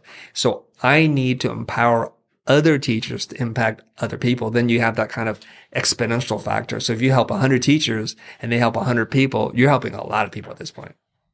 Yeah, actually, that's a really smart pivot. And it's not a it's not a big pivot for you. It's not a stretch. It's just maybe 15 degrees to the right. And really what you're talking about, back to Hormozi, Hormozi is your client, I think so. right? He He's a, doesn't know it yet, but he is. right? He's a business guy who's trying to Yes. get his chops, you know, be better on stage. Maybe let's use him as the case study here. Would you advise, uh, from an aesthetic point of view, that he keep the flannels and the and the cutoff jeans, or should he, like, if he's speaking, you know, to a conservative audience, should he dress the part? Like, what would you say from a, a, a coaching standpoint? It's a really good question. I personally am not a fan of his personal style. Yeah. But I don't, I would not want to ask anyone to change their personal style. Yeah. What I would say is, should we be more intentional about it? I think he's a utilitarian kind of guy. Like this works. I can literally go to the gym and I can go right to the stage and that's my thing. Yeah. But everybody could use a little bit of editing as a stylist. So consider other options to broaden the palette. So some days it's like this and some days it's like that. But I don't think he would look good or feel good in a suit and tie. That, that would not be the thing. But I think the Crocs, the socks and the cutoff jean shorts, maybe that's not speaking to certain kinds of people. But at a certain point, you could be so successful. It doesn't matter if you're even wearing pants at all Yeah. and it's okay. Yeah, it's it's something to think about though, right? To be more It is. intentional. Like um, I'm thinking of a big real estate conference that happens. Uh, uh, why can't I think of it off the top of my head? Um, well, you know, s- real estate agents are usually dressed to the nines, Yeah. and so his style of you know Gym Bro might not play as well. I think there's a it's a Walt Whitman quote, right? Um, from I'm thinking of Dead Poets Society, and it's like, "Who you are is screaming so loud I can't hear what you're saying." Yeah. It's like a reference, right? So it's sort of that same idea. Good line. Like we're already making a judgment based on how you look. has nothing to do with your intelligence level, how amazing you are. It's Right. like I'm already turned off because you have that red hat on or the jean shorts. I've made an assumption, Right. a shorthand about who you are, even if it's untrue. It's not good form. Yeah. Yeah. I mean, there there's something to be said. Like, for example, may, maybe your place has no furniture because that's how you live. Like, you live like a monk. But then you get an interior designer come in to say, like, there's different levels of living an austere, minimalist life, and there's certain things we can arrange with plants, feng shui, furniture arrangement that then take what you do to the very next level. And you didn't realize how far you could go until you talk to a professional doing that. Yeah. Like I, here's a small change that he's made that I think is making a, at least a big impact on me who, who was really attuned to aesthetics, right? He used to have a, a really big handlebar mustache and with this entire get up, it's the little village people, the whole bit that he's doing, right? Which is not the signal he's sending out or, in, or not wanting to. Right. Then he decided to just grow in his beard and then he has a whole different vibe now, you know? And I, I think he can be an eclectic person have a stylist step in and like let's offer you some options and just be open minded to try Yeah. and see if it feels right for you. Yeah. It works for Jason Momoa, Yeah. right? Like, Yeah. you can have that full head of hair.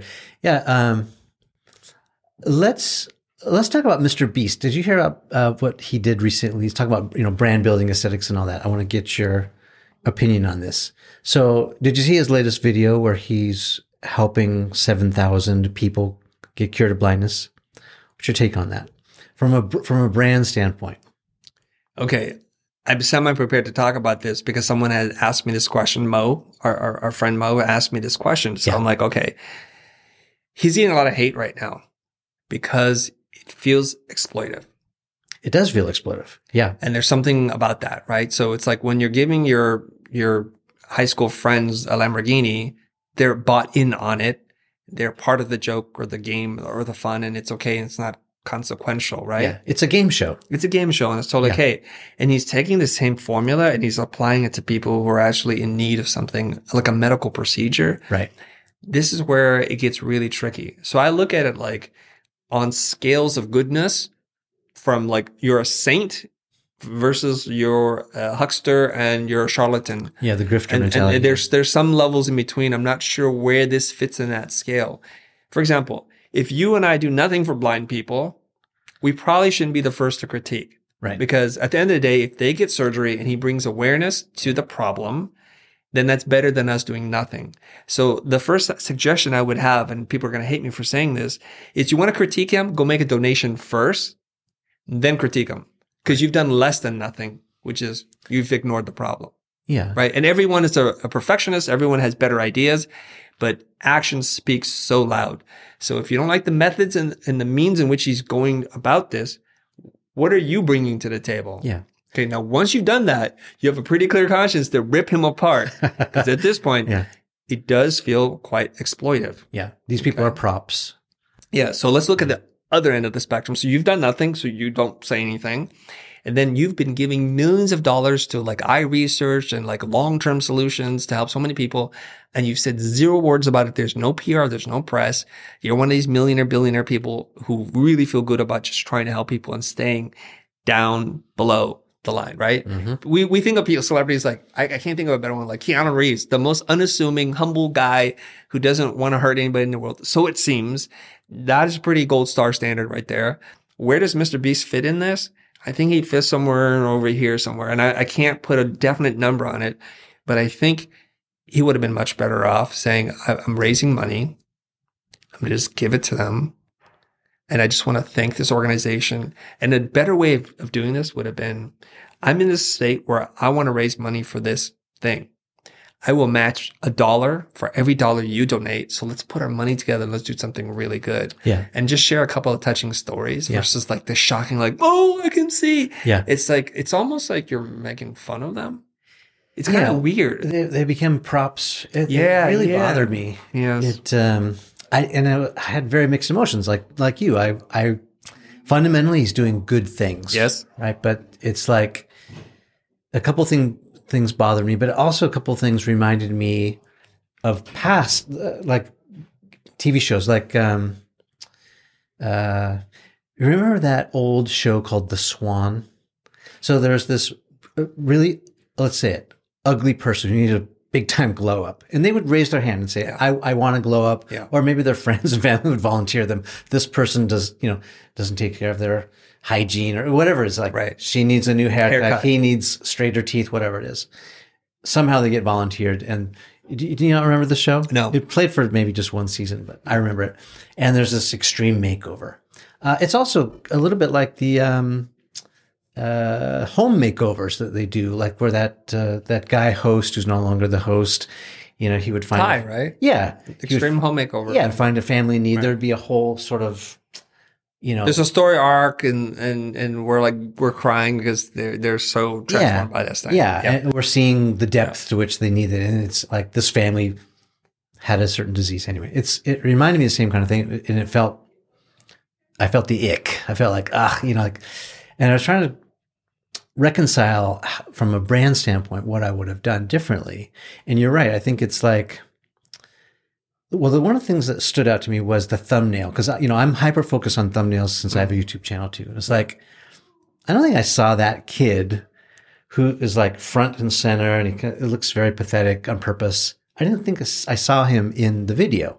I saw a lot of elderly people and other people, but like, where was that kid? So that stood out first. And I thought, I, I feel, I'm feeling manipulated here. And the other one is he has a philanthropy channel Yes, he does. one dedicated to philanthropy. And he, he's done some really cool, things, Yeah. cool things like the planting of trees. Yes. Where he did match dollar for dollar, like, hey, let's Yeah. raise this money. I don't know how many trees he planted, like a trillion trees. It was a huge success, right? But this one was different. It was like very calculated and like on purpose put on the main channel, which has the most views, compared to the philanthropy channel that I think gets, I think it has like maybe six million views uh, on average versus the main channel, which has like tens, right. tens of millions. Yeah. So that felt wrong. So, so, so what does this do for his brand? Like this diminishes his brand or like, I guess I, I just felt like in me, there's like a glimmer of hope that he might be sort of anti-establishment, that he might circumvent the system and be this trailblazer of someone who could do it differently. And now it feels like he's sort of slotted back into a game show. Like it's like my feelings are being manipulated. American Idol's the same way. You watch it and you have oh, the, that whole sob story, that backstory, and like the music's playing. And You go, oh shit, I'm hearing this really.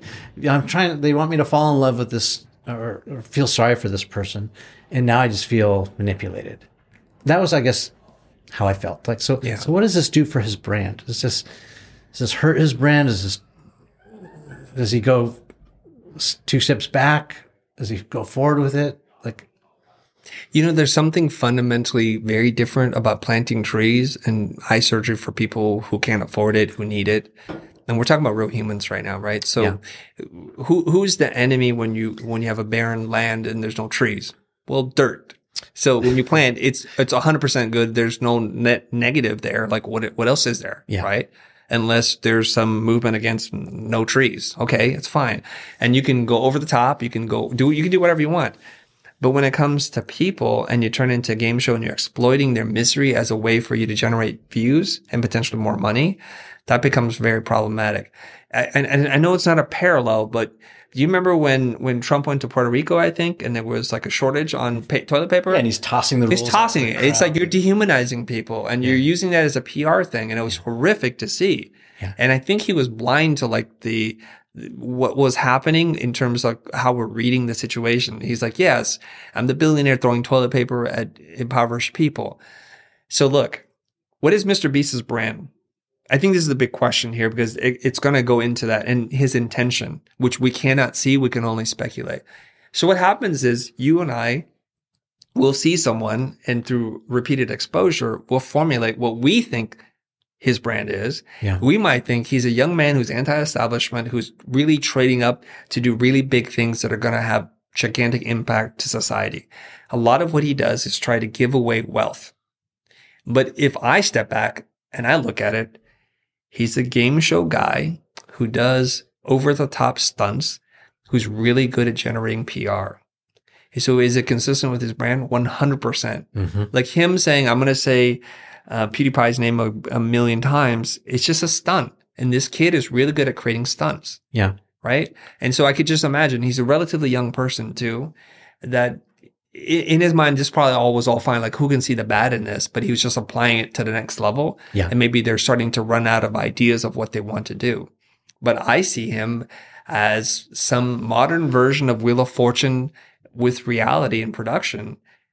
So is it on brand for him? To me, it is because he's a guy who will just make a giant thing about something so silly. And I always wondered, like, I want to see him succeed, but at a point, like, he just, it seems like it's not a good use of human capital. Like, why you want to have 10 people sit around and pee in their pants so they can, they can win something they don't need. Yeah. And, and if you look at it like that, that's pretty exploitive too. Yeah. Yeah. I, I want I want to give him the benefit of the doubt. Yeah. But it was in complete uh, contrast to how it made me feel, the extra execution Yeah. of it. The other thing that bothered me too was a day after that, and I'm I don't know if he is tweeting himself or if he has someone at the at the the buttons. I think it is him, but there was a um, a poll put out that he, someone he or his team put out that said, "Should I run for president?" And I was just like, "Oh God, no!" Like that, like that Michael Scott moment from The Office. No, God, no! Like, but it's like it scared me a little bit because I started doing the math in my mind, and this he's so popular, right? Um, that when you have this popularity, you have this movement, you have people who you know just sort of blindly follow you. It it scared me a little bit, thinking, "Oh shit!" You know, this is someone needs to talk some sense into him. And I'm I'm thinking in my mind, I hope that he has a team who's willing to sort of go against maybe what he was thinking as a good idea or good intentions and setting him straight.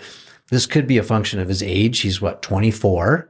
He's still, you know, a kid, young kid who has fallen, let's fix it, you know, he's done a lot of hard work from the time he was like 11 or whatever when he started, kind of Mhm. like uh, a Marques Brownlee who started like when he was just in elementary school. But I think he really, really, really needs to be careful now about his brand. Um, because that's this idea, like with great power comes this great responsibility. Yeah, I just, I think it was a misstep for him. Uh, how he responds and how he grows from this, we'll see how he develops. And the, one of the most difficult thing is, and, and this is very challenging for people is when you're in the public eye, you grow up in the public eye and you're a young person, you make some silly mistakes. Yeah. Justin Bieber, all these childhood stars, they do funny, weird things that then wind up not representing them well. But I would not want a microscope on those formative years when I've done some stupid stuff myself. Yeah. I don't want to talk about him. I want to shine a light on him, but here he is. He's doing it. And those are the, both the, the risks and rewards of living in public like that. Yeah. We get And- to see him grow up. And the kind of people he puts around him. Cause he, I even heard a couple of interviews that he was saying that he hired some, uh, I don't want to assume that they were adults, but I would assume that they were people with experience, you know, from bigger maybe Hollywood studios. And he's like, they just didn't work because they wanted to do it the traditional way. Yeah. Which makes sense to me because he's not doing it the traditional way. But at the same time, there's got to be someone who's a responsible thinker, whatever age that person is, to, to step up and say, yeah, but this is kind of ick. Like, this is kind of, um, this is not the right move. Yeah. yeah. It's hard to tell somebody like that that that's not the right move because every move he's made has been right so far. It would be really hard because because his normal reaction would be, like, "No, you don't get it. You just don't get it." And I think some setbacks, some some criticism, and some pushback would would do him wonders because it's better to make those mistakes and learn from them now than than to do it when you're like 50. Yeah. And in his defense, he seems open-minded because I think I think he he seems to have good intentions and he really only seems to want to do what the people want. Because I remember hearing again with this idea that he was talking about or tweeting about, he's like, this is a big risk.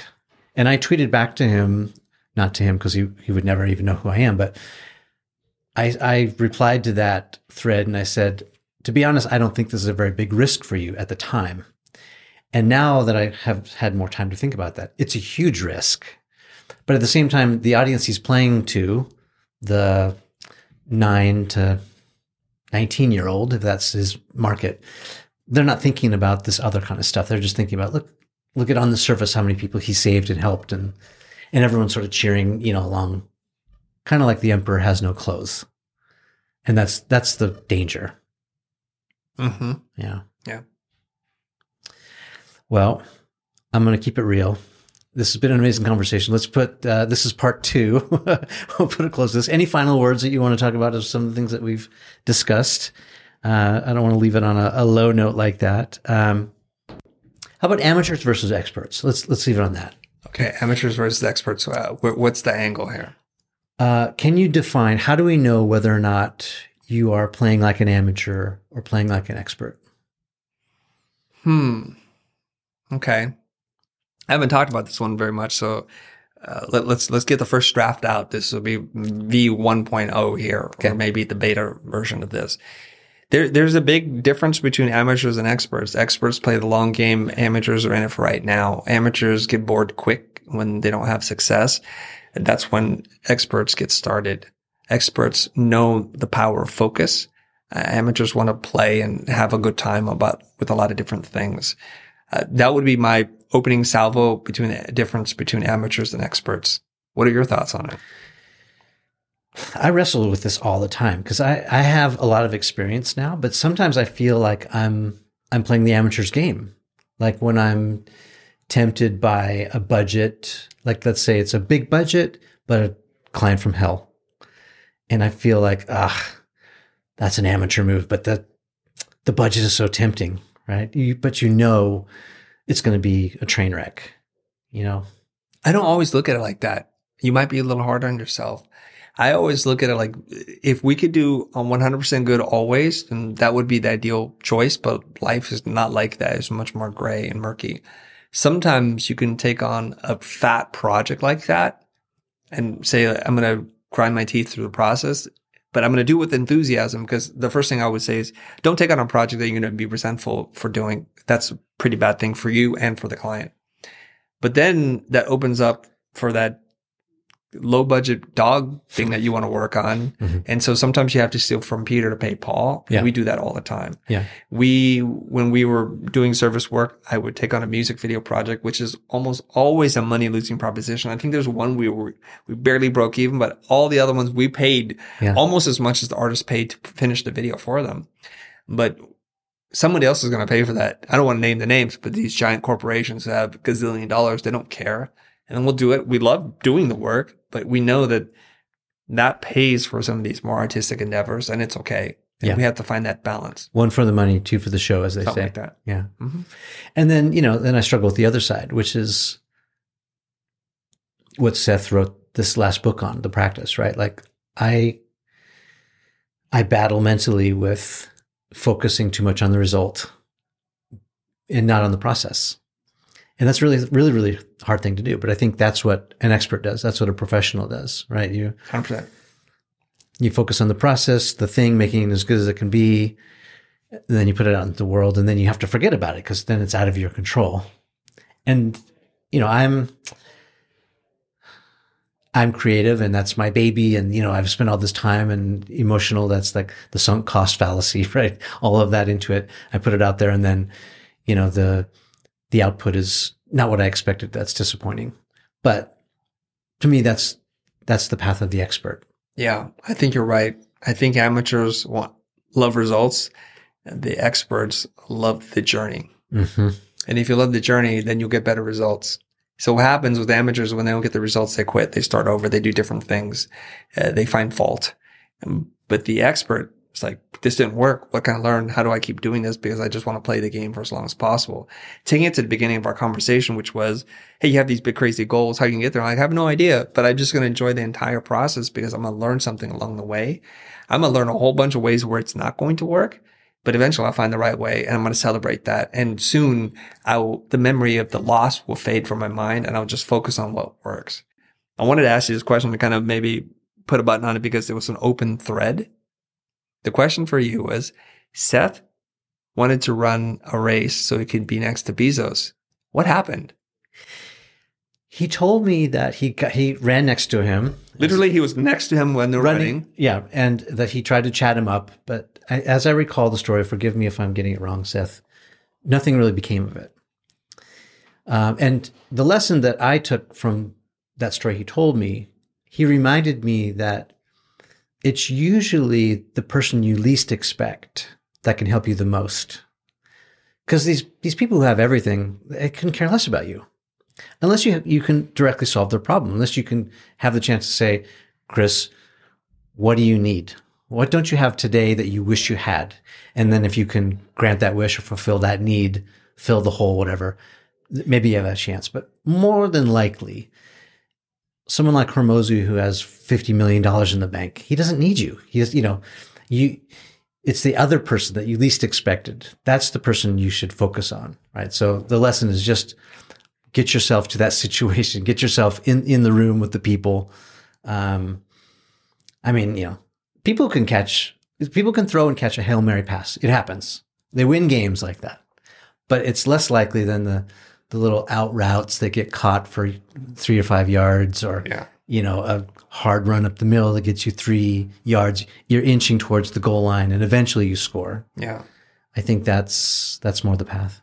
I think what happens is we tell ourselves a story and we romanticize it in our mind. If only I got those two seconds running next to yeah. Bezos, that we're going to have this amazing connection. He's going to figure out who I am. Yeah. And we're going to be able to talk about something. When in fact, he's probably thinking, I'm just going to run this race. Who's this guy trying to talk to me right now? Yeah.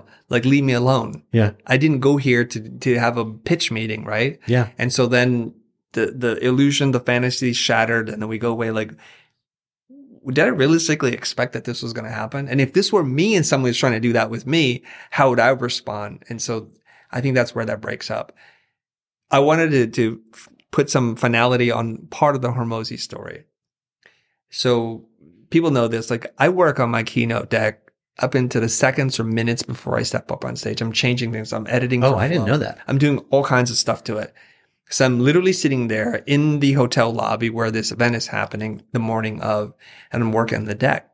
This is the morning after the dinner. Okay. So it's the day after. Hormozi sees me. He's got his videographer, Caleb, I think, who's standing next to him. Yeah. Really tall guy. Another goes, bearded guy, right? Yeah. yeah. He's like, Chris, you want to do this podcast right now? Oh. He walks right up to me. I'm sitting there working. I'm like, Alex, uh, I, you know, th- thanks for asking me this, uh, but I'm still working on my deck right now. I wish I could, but this is not the time. And I'm not prepared to talk to you.